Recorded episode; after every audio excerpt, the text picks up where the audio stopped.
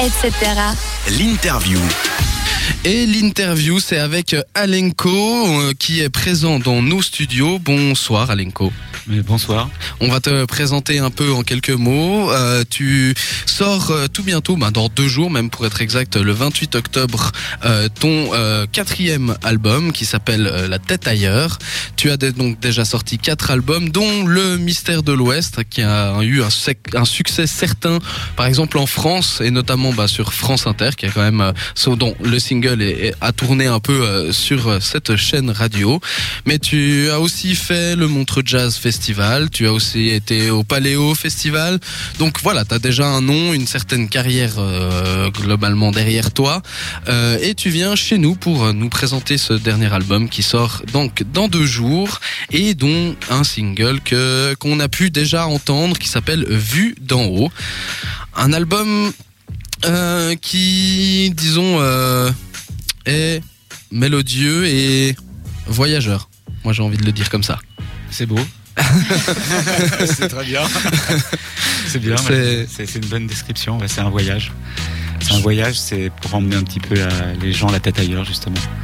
Je pense que effectivement, c'est du quotidien. C'est justement un album qui donne cette envie déjà et qui donne cette impression.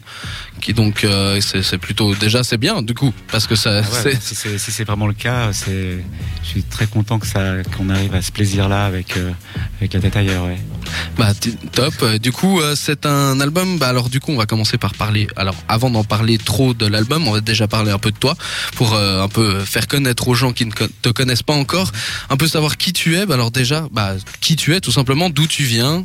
D'où je viens. Ouais, par exemple. Terre.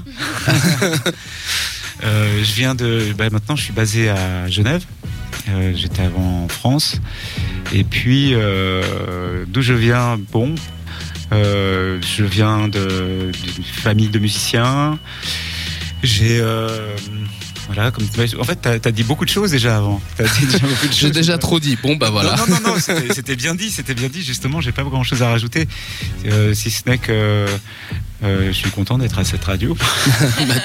Tant mieux. Alors, c'est l'essentiel. Dis Loïc. Du coup, tu dis que tu viens d'une famille de musiciens. Ça veut dire que tu baignes dans la musique depuis que t'es tout petit, ou bien est-ce que c'est venu un petit peu plus tard quand t'as grandi? Alors, mon père était guitariste. Mon oncle parolier. Mon oncle a écrit pour pas mal d'artistes assez connus en France.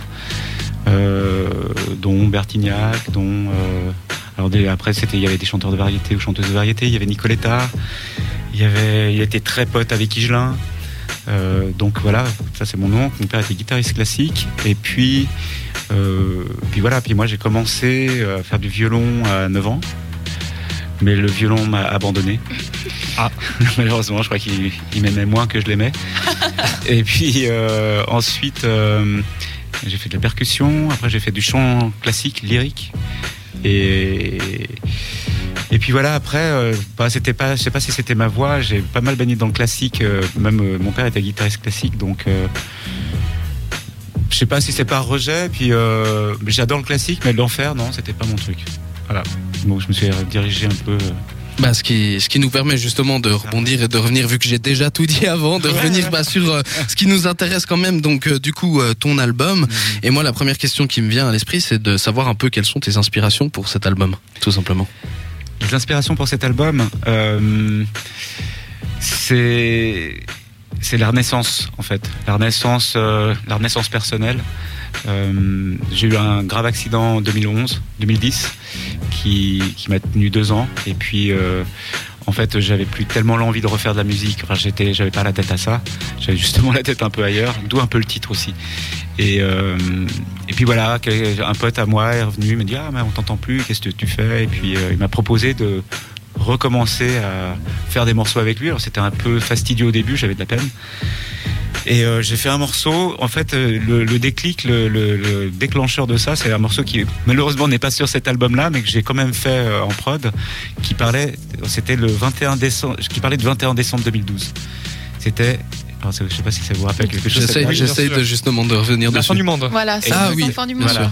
Et j'ai trouvé que ce thème-là était fantastique parce que moi, revenant un petit peu, j'avais l'impression de renaître un peu, de remarcher. Puis, donc oui, parce que j'ai fait un accident de la route, en gros. Ça me faisait rire de voir qu'on allait fêter la fin du monde. Je trouvais ça un petit peu paradoxal. Et je me suis demandé, est-ce que les gens fêtent la fin du monde? Surtout que c'était la fin du monde sur une pierre calendaire Inca. Donc il faut connaître un peu l'histoire.